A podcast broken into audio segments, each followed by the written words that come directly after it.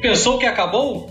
Não, não. Você que acompanhou o papo com o Tim Vicker e o Felipe Mostaro sobre os técnicos no futebol brasileiro. Felipe continua aqui depois desse papo no tempo normal para nossa prorrogação. Se você não acompanhou o episódio 33 lá do Passos em Passos sobre esse tema, o papo entre o Tim e o, Felipe, tá super bacana, realmente uma aula para entender uh, toda a história dos treinadores uh, no futebol brasileiro.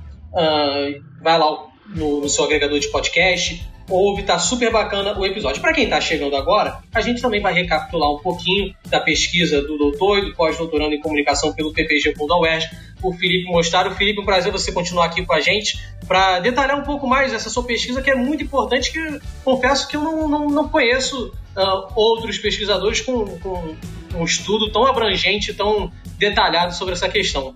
Pô, valeu, amigo, valeu. Depois desse primeiro tempo aí, né, os 90 minutos com o Tim, foi muito bom. Um cara que a gente tem gosta muito, né, todo mundo aqui do Leme. Ele é um profissional fantástico. E esse debate é muito, muito importante nos dias de hoje, é o que a gente vai trabalhar aqui nessa prorrogação, porque o técnico acaba sendo um modelo ideal de liderança. E aí dá para a gente perceber qual tipo de liderança está sendo cobrada no mundo atual, no mundo entranhado por esse neoliberalismo. É claro que tem disputas, óbvio que isso não é uma coisa imposta de cima para baixo, mas como eu analiso as narrativas da imprensa, que são a boca do capital, elas falam aquilo que o neoliberalismo quer que seja dito, e isso está muito evidente né, nas pautas econômicas que a gente vê no nosso país hoje, acaba acontecendo isso também quando a gente vai falar do técnico. E a pesquisa foi muito longa, né, Matheus? É, mandando até um abraço para o nosso querido coordenador Ronaldo Elau, porque eu, a minha loucura era fazer de 1930 até 2018. Isso ia dar quase 7 mil reportagens analisadas. Seria uma tese aí com 600 páginas, brincando. E aí eu cortei, parei em 1970, deu 2.451 reportagens e fiz de 74 até 2018. Estou fazendo agora no doutorado que foi assim suscitando vários e vários temas muito importantes. É bom para a gente ver como que o futebol interfere na sociedade e ao mesmo tempo é influenciado pela sociedade que a gente vive, principalmente no formato hoje dos clubes se tornarem empresa, né? Tudo, a nossa vida, né? Se tornar empresa. É, o Matheus é um empreendedor que vai disputar com a Letícia, porque é para ver quem é o melhor e quem se esforçar mais, quem não dormir, é, é, trabalha enquanto os outros dormem e essas essas, essas maluquices todas que a gente vê aí, é, isso acaba influenciando no, nossa, no nosso psicológico diário, né? A Letícia é muito mais capacitada para falar disso aqui do que eu, mas isso também, o, o, ser treinador também interfere hoje no nosso psicológico. Não é à toa que nós temos vários cursos de coaching, né? O coach do futebol acaba influenciando no coaching que vai ensinar para o Mateus, para a Letícia, para os nossos ouvintes então, que estão agora falando como ele deve se comportar na vida amorosa, na vida econômica. A mesma coisa que o, o trabalho do treinador seria para coordenar os jogadores dentro de campo, a gente vai ter isso também nessa outra esfera, sempre dentro dessa ótica neoliberal. Então, estou terminando agora essa pesquisa de pós-doc e quanto mais a gente vai avançando, o Tite, por exemplo, se quiser a gente pode até começar comentando um pouquinho dele, já é esse neoliberalismo puro. Eu não estou querendo dizer que o Tite está envolvido e que o Tite é, adora isso, que o Tite gosta disso, mas é a narrativa que é construída em cima dele. Isso que a gente analisa, né? Então, quando eu falo do Filipão, quando eu falo do Tite, quando eu falo do Parreira, não estou querendo dizer do CPF, vamos, vamos usar a linguagem do empreendedor, do CPF dele. E sim, assim, eu estou falando desta personagem que é construída pela narrativa da imprensa sobre o que esse técnico é capaz de fazer. Que frequentemente, né, na maioria das vezes, não resume a pessoa, isso é óbvio, né? Que sai no jornal sobre alguém não quer dizer que aquilo é a pessoa. Todo mundo tem várias complexidades e, e vários pontos que nem a gente mesmo consegue entender a gente, né? Quanto mais a imprensa te vendo de longe construindo uma narrativa sobre você. Mas é mais ou menos isso que que eu trabalhei foi, foi muito é, é, é, muito grande, Matheus. Assim, os números são impressionantes, né? De como na Copa de 70, por exemplo, aumenta absurdamente o, o, o papel do treinador, do Zagallo. O Zagallo, só para se ter uma ideia, é só o Jornal do Brasil, em 1970, teve mais menções ao Zagallo do que todos os outros treinadores tiveram em todos os jornais que eu pesquisei até 66. Que, que eu estou querendo dizer? Você pega os, os, técnicos da seleção de 30 até 66, soma os três jornais, eles não tiveram o número de menções que o Zagallo teve em uma Copa do Mundo só. Isso não é por acaso. Não é por acaso que isso acontece. Porque 1970, apesar de ter sido a Copa do Mundo marcada pelo futebol arte brasileiro, é uma Copa que é marcada como começará a se vender o futebol como um produto, principalmente com a presença da televisão. Foi a primeira Copa do Mundo transmitida assim via satélite para o mundo inteiro. Então, isso acaba deixando a figura do treinador mais em evidência no Brasil e dá para a gente discutir várias coisas interessantes ao longo da nossa prorrogação. E vai me cortando aí, tá, você, Letícia? Senão eu vou ficar falando, falando, a prorrogação vai virar um jogo inteiro. Exatamente isso que eu ia falar, porque é prorrogação, então é tiro curto. A Letícia Quadros também está aqui comigo, a gente vai trocar passes uh, fazendo essas perguntas complementares ao, ao Felipe. Felipe, eu começo uh, pelo seguinte: você fala realmente sobre isso de forma muito rica, sobre como as representações dos técnicos brasileiros na imprensa, elas variam de acordo com as mudanças no campo esportivo. E aí eu acho que talvez uma das principais mudanças no campo esportivo que aconteceram recentemente no futebol brasileiro tem a ver com esse sucesso rápido, repentino e às vezes até é, fora da, da, curva não esperado de técnicos estrangeiros, principalmente os portugueses, né? o Jorge Jesus e o Abel Ferreira no Flamengo, outro no Palmeiras. E uma mudança bem significativa. Uh, e aí parece que a gente, a gente vê isso como uma situação de balança em que quando um está no alto, o outro está em baixa, e aí quando a gente está no momento de notoriedade dos técnicos estrangeiros, a gente meio que no automático acaba desprezando os técnicos brasileiros. Como você vê, Felipe, é, é, é, esse, esse sistema de pesos e contrapesos em relação a técnico estrangeiro, técnico brasileiro na imprensa esportiva brasileira? É, Matheus, primeiro assim, eu até fiz essa brincadeira lá no nossa, nosso primeiro tempo, né, no nosso programa. Não são todos os jornalistas que são Tim Victory, que são Mauro César, que são Paulo Vinícius Coelho, que são Juca Kfouri, que são Marcelo Barreto e outros também, né? Não vou citar todos os jornalistas que têm um conteúdo maior. Então, a, a, a grande maioria que a gente vê na, na, na imprensa, infelizmente, ela é pautada nos resultados imediatos. Então, é, se a gente pegar ao longo da história, assim, né, passando rapidinho sobre o que foram os treinadores, eles passam primeiro por uma habilidade diplomática do professor, isso lá de 1880 até 1930, de um cara que vai ser tipo um coordenador do time, vai ensinar os jogadores e tal. Depois a gente tem, a partir de 1930, com a presença do Chapman, Herbert Chapman, que foi treinador do Arsenal, que ele vai criar o que seria o técnico moderno, que é um cara que vai estar preocupado com a tática e com a preparação física dos jogadores. Já com uma influência militar muito grande, que é a ideia de ocupação de espaço. Então, quanto mais eu ocupar espaço, é, eu preciso ter uma preparação física maior, meus jogadores se distribuírem melhor dentro de campo. Então, isso vai passar por impor uma disciplina de trabalho nesse grupo de jogadores, com esse treinamento e principalmente com a regulação da vida social dos jogadores, né, sobre uma ótica, principalmente uma ótica militar.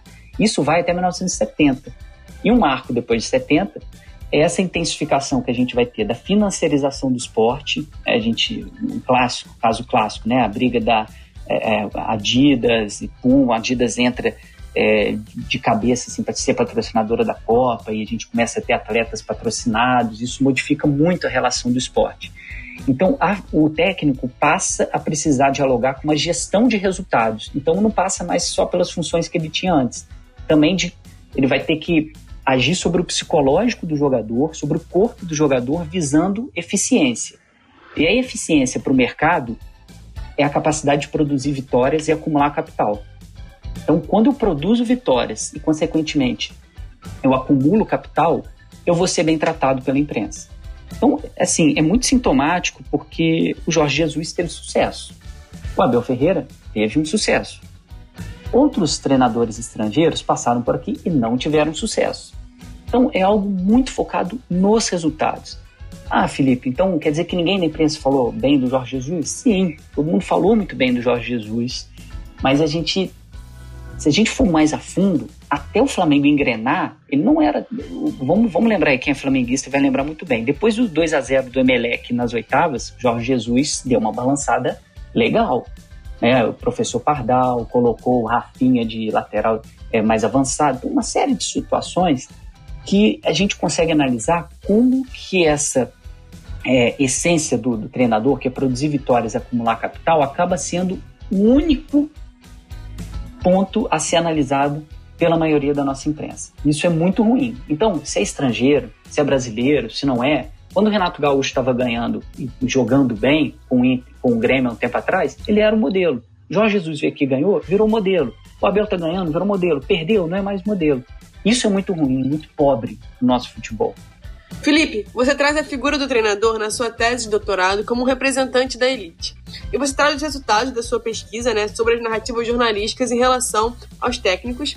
Nela você analisa três jornais, o Globo, a Folha e o terceiro jornal era escolhido levando em consideração o contexto de cada competição e pela identificação regional do treinador. Para quem não sabe, né, Felipe analisou nada mais nada menos do que 2.351 reportagens em jornais impressos e nela você mostrou, né, na, na, sua pesquisa, você mostra que o treinador raramente tinha uma avaliação negativa.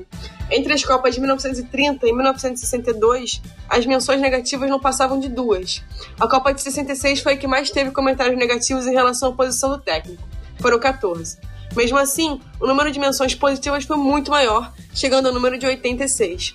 Dentro dessa narrativa, né, você coloca que se algo desse errado, a culpa não era do treinador e, consequentemente, a culpa não era da elite. É, Felipe, pensando no momento atual, como a elite de hoje exerce seu papel no futebol e que posição ocupa o treinador agora? Na sua opinião, ele ainda é considerado como a representação da elite? Sim, ainda é, ainda é. Mas isso se modifica um pouco, né? Como você lembrou muito bem, as, as notícias negativas de um treinador foram do jornal Folha da Manhã, o treinador Pímbaro de Carvalho, treinador da, da seleção brasileira na primeira Copa do Mundo em 1930, simplesmente porque teve uma guerra, guerra mesmo, uma batalha de narrativas entre a imprensa paulista e a imprensa carioca. É, um embrólio ali para ver quem representaria a seleção, teve uma briga e no final quem representou a seleção foram os jogadores somente de times do Rio de Janeiro. Um jogador apenas do, do São Paulo que já estava se desligando do Santos na época. E isso foi uma coisa assim bem bairrista, né? A gente dizia nos termos jornalísticos, né, popular, da imprensa paulista de criticar o treinador simplesmente porque ele perdeu. Então, a partir do momento que a gente tem uma unificação, unificação entre aspas, né, mas a gente tem uma consonância maior dos discursos desses jornais em torno do país do futebol, começa a tentar se salvar toda vez que a seleção brasileira perde o Flávio Costa, por exemplo, nos três jornais que eu investiguei, não foi bombardeado quando o Brasil perde a Copa de 1950. O que eu imaginei que ele seria arrebentado pelos jornais. Não teve nada disso. Se dedicou muito a dizer a influência que ele teve na, na, na seleção, nos jogadores, que ele é um cara muito preparado, disciplinador. Tudo isso para tentar salvar a elite. O caso mais clássico foi do Zezé Moreira na Copa de 1954 ele fez uma campanha, vamos dizer, vamos dizer ruim para a gente no, tentar classificar. Mas o Brasil foi eliminado nas quartas de final. E perdendo para a Hungria, um time que todo mundo achou que venceria a Copa do Mundo. Ele não teve nenhuma, nenhuma menção negativa. Uma ideia. O Brasil estava tão abalado pela, pela derrota de 50 e essa elite que comprava a ideia de que vencer a Copa do Mundo era o passaporte da nação para as grandes nações, para se, se integrar ao hall das grandes nações, ela precisava salvar a ideia de país do futebol. E ela não poderia dar porrada no técnico que era o seu representante. E aí isso muda completamente quando a gente vai para o Feola, em 1966. O Feola não teve nenhuma avaliação negativa. Em 1958, óbvio, o Brasil vence a competição, até porque o Feola ficou meio apagado, né? Aí o, o, o, o chamado Marechal da Vitória, que era o dono da, na época, né, um, um dos donos da, da Jovem Pan, é, ele foi como gestor da equipe, é a primeira vez que a gente começa a ouvir esse termo na imprensa quando a gente aborda o futebol, Paulo Machado de Carvalho, e ele ficou muito mais em evidência do que o próprio Fiola. Mas em 66, com a derrota da seleção, o Fiola é bombardeado por alguns aspectos de que ele estava atrasado para o futebol. E começou essa ladainha que a gente vê sempre quando o Brasil perde uma Copa do Mundo. Por que, que o Brasil perdeu? porque os técnicos não estão modernizados, o Brasil falta se integrar ao futebol internacional e por aí vai. E depois de 74 isso ficou muito mais forte. Só que isso tem uma virada que é, é a elite passa a pensar o seguinte: olha, eu preciso me salvar, a estrutura da CBD e futuramente CBF precisa ser mantida, então eu vou escolher alguém para ser ocupado por essa derrota.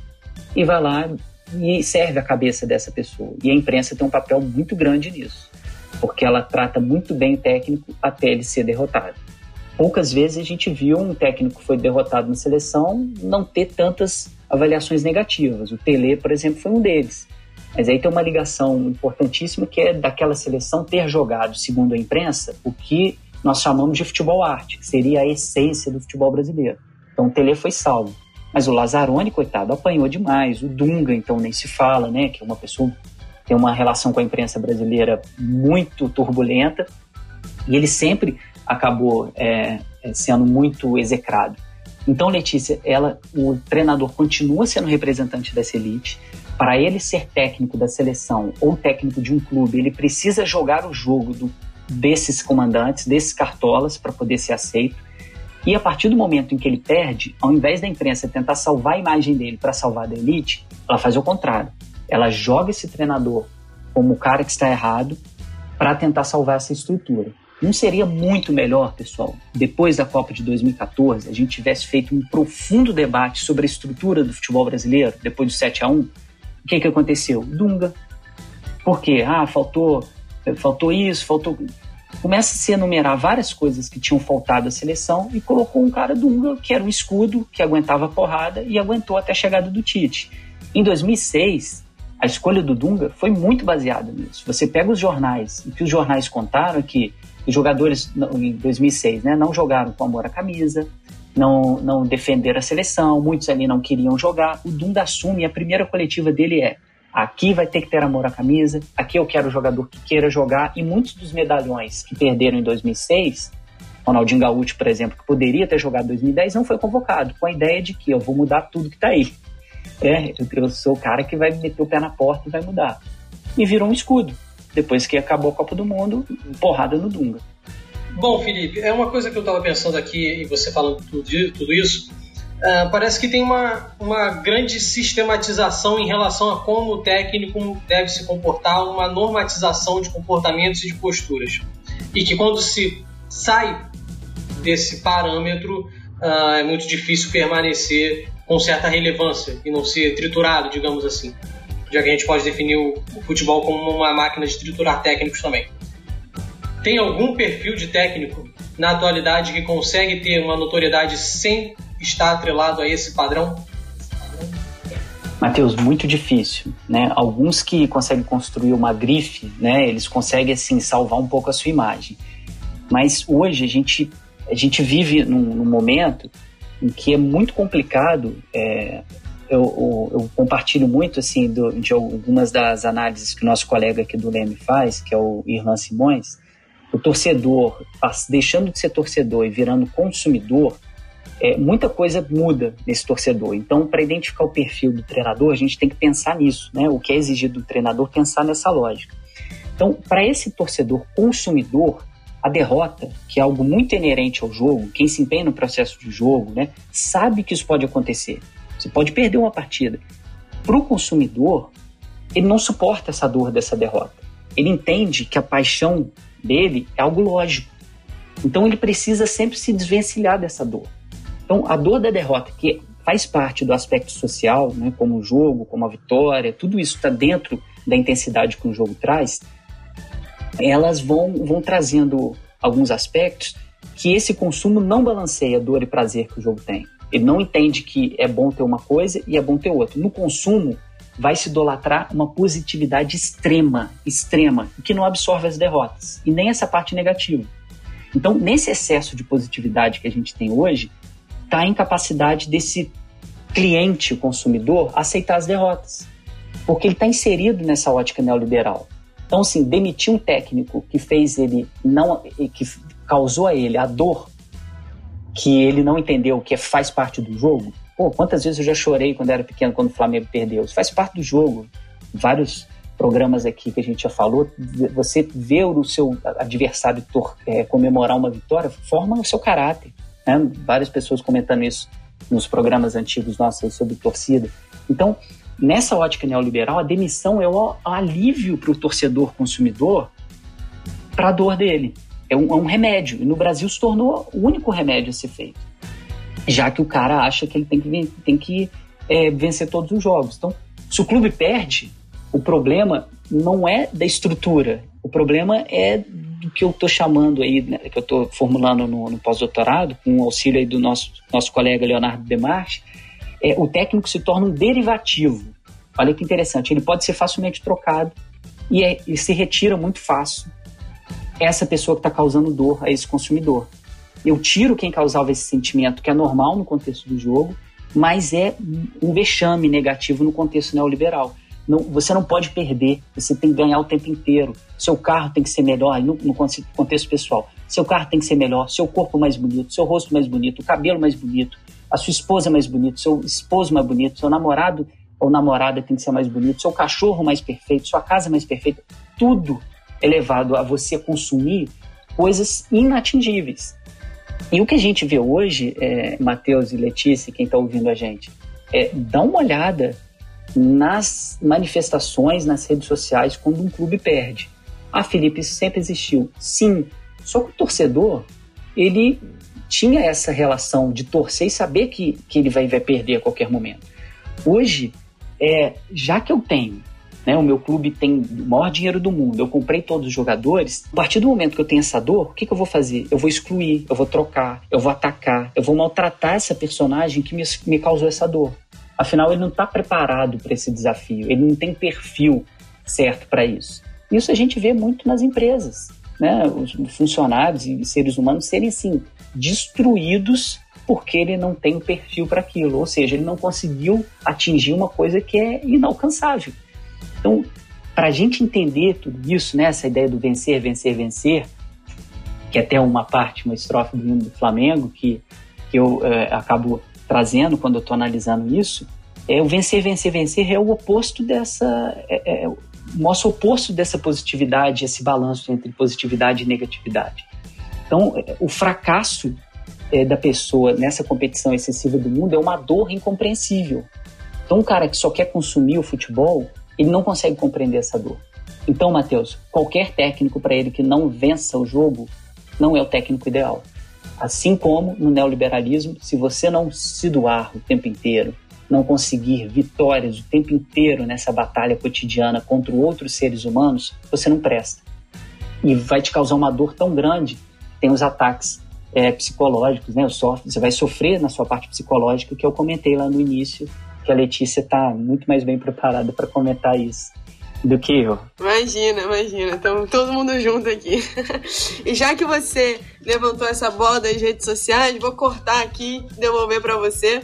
É, porque a gente sabe que a, a, as redes sociais elas acabam por potencializar as discussões né, num outro nível e que merece um olhar cuidadoso né, para a gente analisar o que, o, o, que é fruto dessas discussões. Então eu queria saber, Felipe, como é que você interpreta a relevância da figura dos influenciadores digitais dos clubes que interferem é, o debate na esfera pública e pressionam na formação de uma opinião da torcida em relação principalmente aí, né, o nosso tema do episódio, em relação aos treinadores. Pois é, Letícia, ótima pergunta, né? É, primeiro, só pontuar, existem pessoas que fazem um trabalho muito interessante, de muita qualidade na internet, né, que são jornalistas, se preparam, que têm essa responsabilidade. Outras pessoas atuam como esse torcedor que eu estou comentando, esse torcedor voltado para o consumo, né? Vamos nem colocar torcedor, vamos colocar como cliente.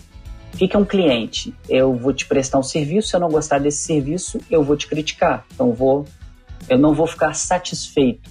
E no futebol, para torcer, é, você sabe que pode acontecer de você não ficar satisfeito com o seu time. Né, o Fausto, nosso diretor aqui, às vezes fica chateado com o Vasco. Né? Ele não vai abrir no PROCON uma reclamação contra o Vasco, porque isso é, é torcer. A Letícia, quando vê o time dela perdendo, também.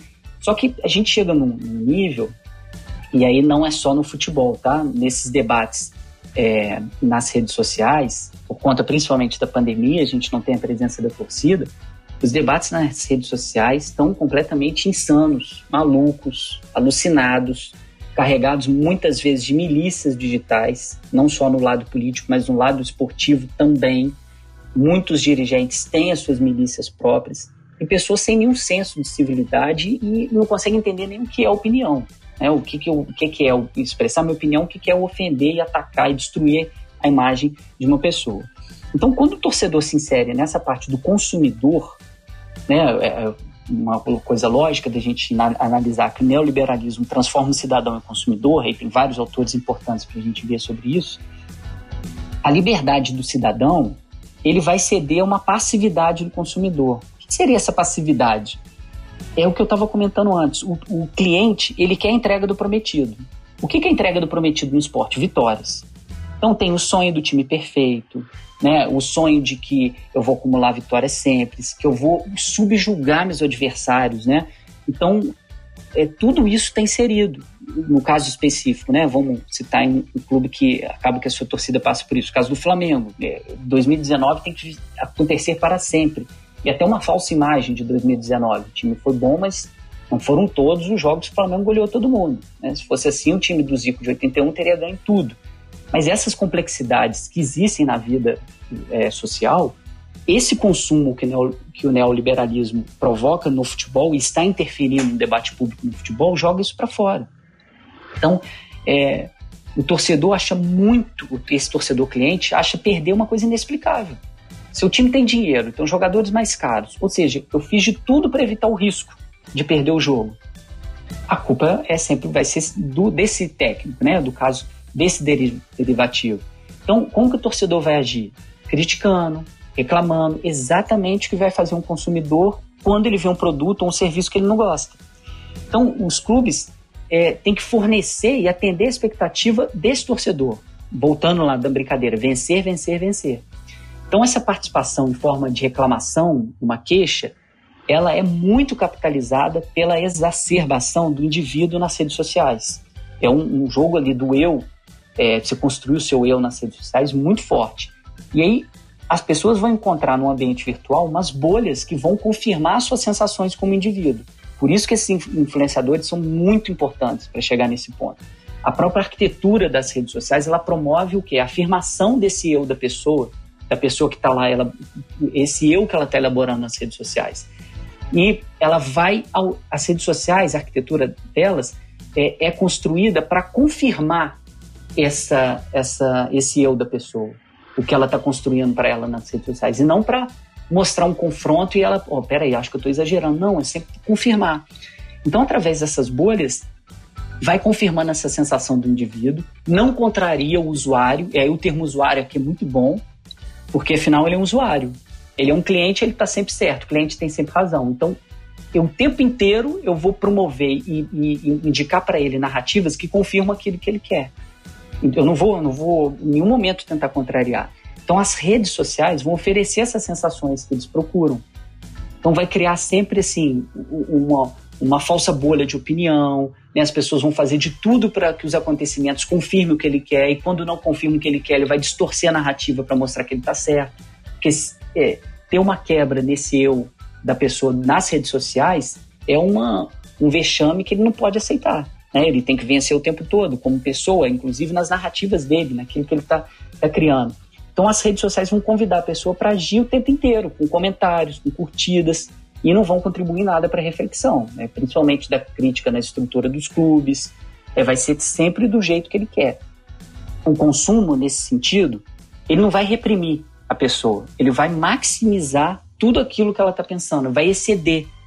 É, então, é, ele vai lidar com essas emoções, as redes sociais vão lidar muito com isso, e nessa forma acelerada de comunicação, a emoção se torna um afeto mais ágil. Vai deixar a reflexão, a lucidez para o que está acontecendo sempre para o segundo plano.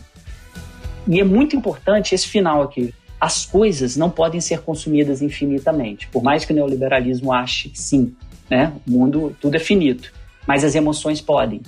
Então as redes sociais elas promovem emoções o tempo inteiro para esse cara inserido na lógica do torcedor consumidor. E esses influenciadores digital, digitais dão as emoções que esse cara precisa para se revoltar para atacar e para fazer o que tem que fazer. Isso funciona na política também, Felipe? Funciona. Exatamente da mesma forma. Qual a grande complicação disso? O que eu acabei de dizer. A gente não tem uma reflexão e uma lucidez sobre o papel dos treinadores. Está como exemplo aí, a gente está gravando agora, hoje é dia 23, não sei que dia que vai para o ar nossa prorrogação, se bobear o Rogério Senna não pode ser técnico mais do Flamengo, depois de ser campeão brasileiro e, e, e ganhar essa Supercopa. É tamanha a pressão que acontece nas redes sociais por conta disso. De exaltar essa emoção, de produzir emoção infinita, da pessoa estar tá sempre ali odiando, odiando, odiando e confirmando as suas narrativas, nem sempre parando para refletir aquilo que ela está pensando. Felipe, é, a pergunta que eu vou fazer poderia ser muito banal, mas diante de tudo que você pesquisou, uh, vai ser mais complexa. Eu acho que talvez seja até difícil, já que você não consegue identificar um perfil de técnico que seja, digamos assim, ponto fora da curva dentro dessa lógica que você está falando tanto.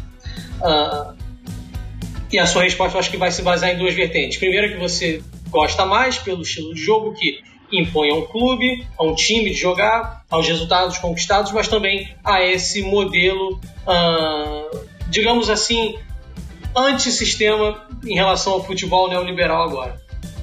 Que técnico você admira atualmente? Um nome, um nome só.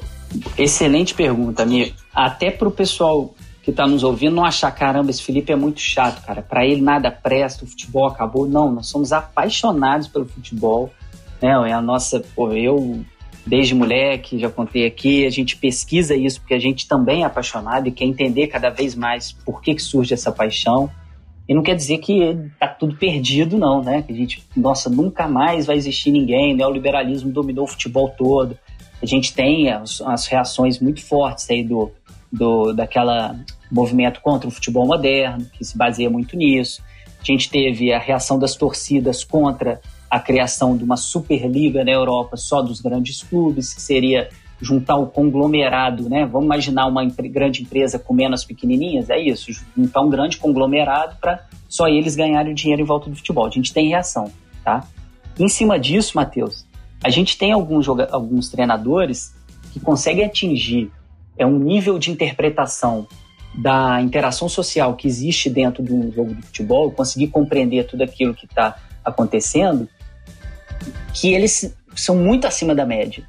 E aí, nesse sentido, eles não conseguem ser controlados por esse sistema, vamos dizer assim. Mas, ao mesmo tempo, vamos pegar e vou, vou colocar aqui né, um nome que você falou, Guardiola, por exemplo. Gosto muito do Guardiola, gosto muito do Klopp, é, do Tele, né, tem uma, uma trajetória muito interessante aqui no, no Brasil também, apesar de ter, né, ter alguns poréns durante a sua carreira. Mas vamos pensar aí, Guardiola, você me falou um nome. É, ele acaba se tornando também, Matheus, Letícia e amigos, ele acaba se tornando um produto de consumo. Ele ser tão bom como ele é e ser diferente dos outros, ele se torna uma grife. Se torna muito caro se ter um Guardiola. Então, até nesse sentido, o consumo trabalha de uma forma. É, essa pessoa que está um ponto fora da curva, ele se torna uma grife. Então, esse cara que tem um conhecimento absurdo de futebol, ele é um produto caríssimo. Se você quiser contratar o Guardiola hoje, ele é muito mais caro do que, vamos lá, o Périx Chamusca. Desculpa, citei o exemplo dele aqui agora. Né? Eu, o, o, Guardiola tem essa construção de produzir um jogo é, acima dos demais, conseguir produzir uma maneira de se jogar muito melhor do que os outros. Isso também se torna uma forma de consumo, Matheus. Então, assim, É, a gente tem o contra o futebol moderno, tem os guardiolas da vida, tem tudo isso. Tem luta, tem batalha. É, não está tudo perdido. Mas o cenário, quando a gente analisa as narrativas dos jornais, sendo a boca do capital, o negócio é muito feio. Muito feio. Porque o Guardiola, ao invés de se tentar passar o que ele pensa, a maneira do futebol, a estrutura que ele pensa, é mais exaltado como um, um produto também, uma grife a ser equiparada, a ser vendida dentro desse cenário do futebol hoje, tendo o, os treinadores, né? O Tim falou muito bem isso, como gerentes. São gerentes de empresas que precisam acumular vitórias, acumular, acumular superávit o mais rápido possível. Primeiro trimestre, você não conseguiu? Rua, isso para um CEO. técnico, primeiros três jogos, não conseguiu acumular vitória, boa. Pode ser até o Guardiola. Se dependendo de uma, uma empresa, né, um clube, né? Um clube empresa, que ele que tem um, um, tipo de pensamento que, pô, gastei essa grana toda nesse cara, mas se não estiver dando certo, vai trocar, vai tirar. É, o problema é que ele é muito bom, então é, é difícil de ter aí um, um, período ruim com ele.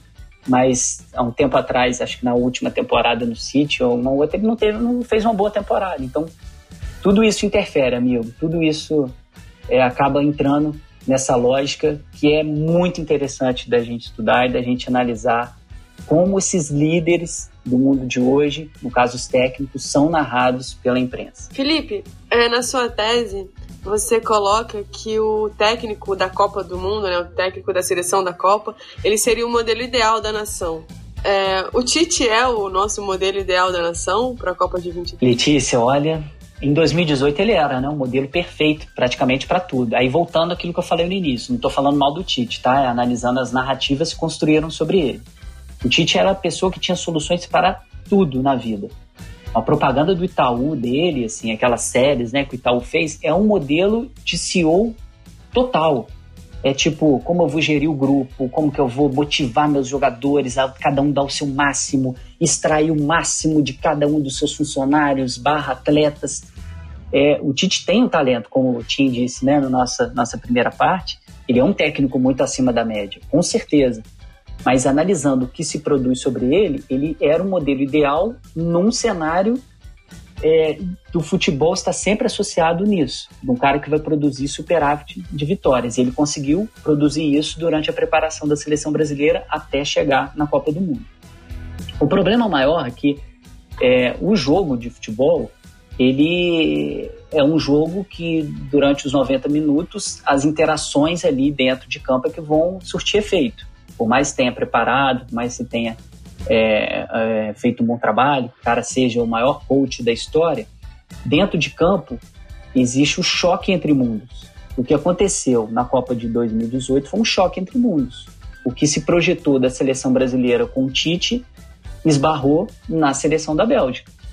Por mais que o Brasil, concordo também, fez um bom segundo tempo, pressionou, pôde vencer a partida, foi um choque de narrativas. A imprensa, a maneira que foi construída a narrativa do Tite, é, não, não esperava que o Brasil perderia o jogo daquela maneira que ele perdeu. Então, eu acho que toda aquela positividade construída por Tite, essa ideia que eu estava falando antes, do excesso de positividade, vai tudo vai dar certo, vamos lá, vamos gente. Isso em 2022, ele está com menos crédito. Tá? Ele não é o mesmo Tite que chega na Copa do Mundo de 2022.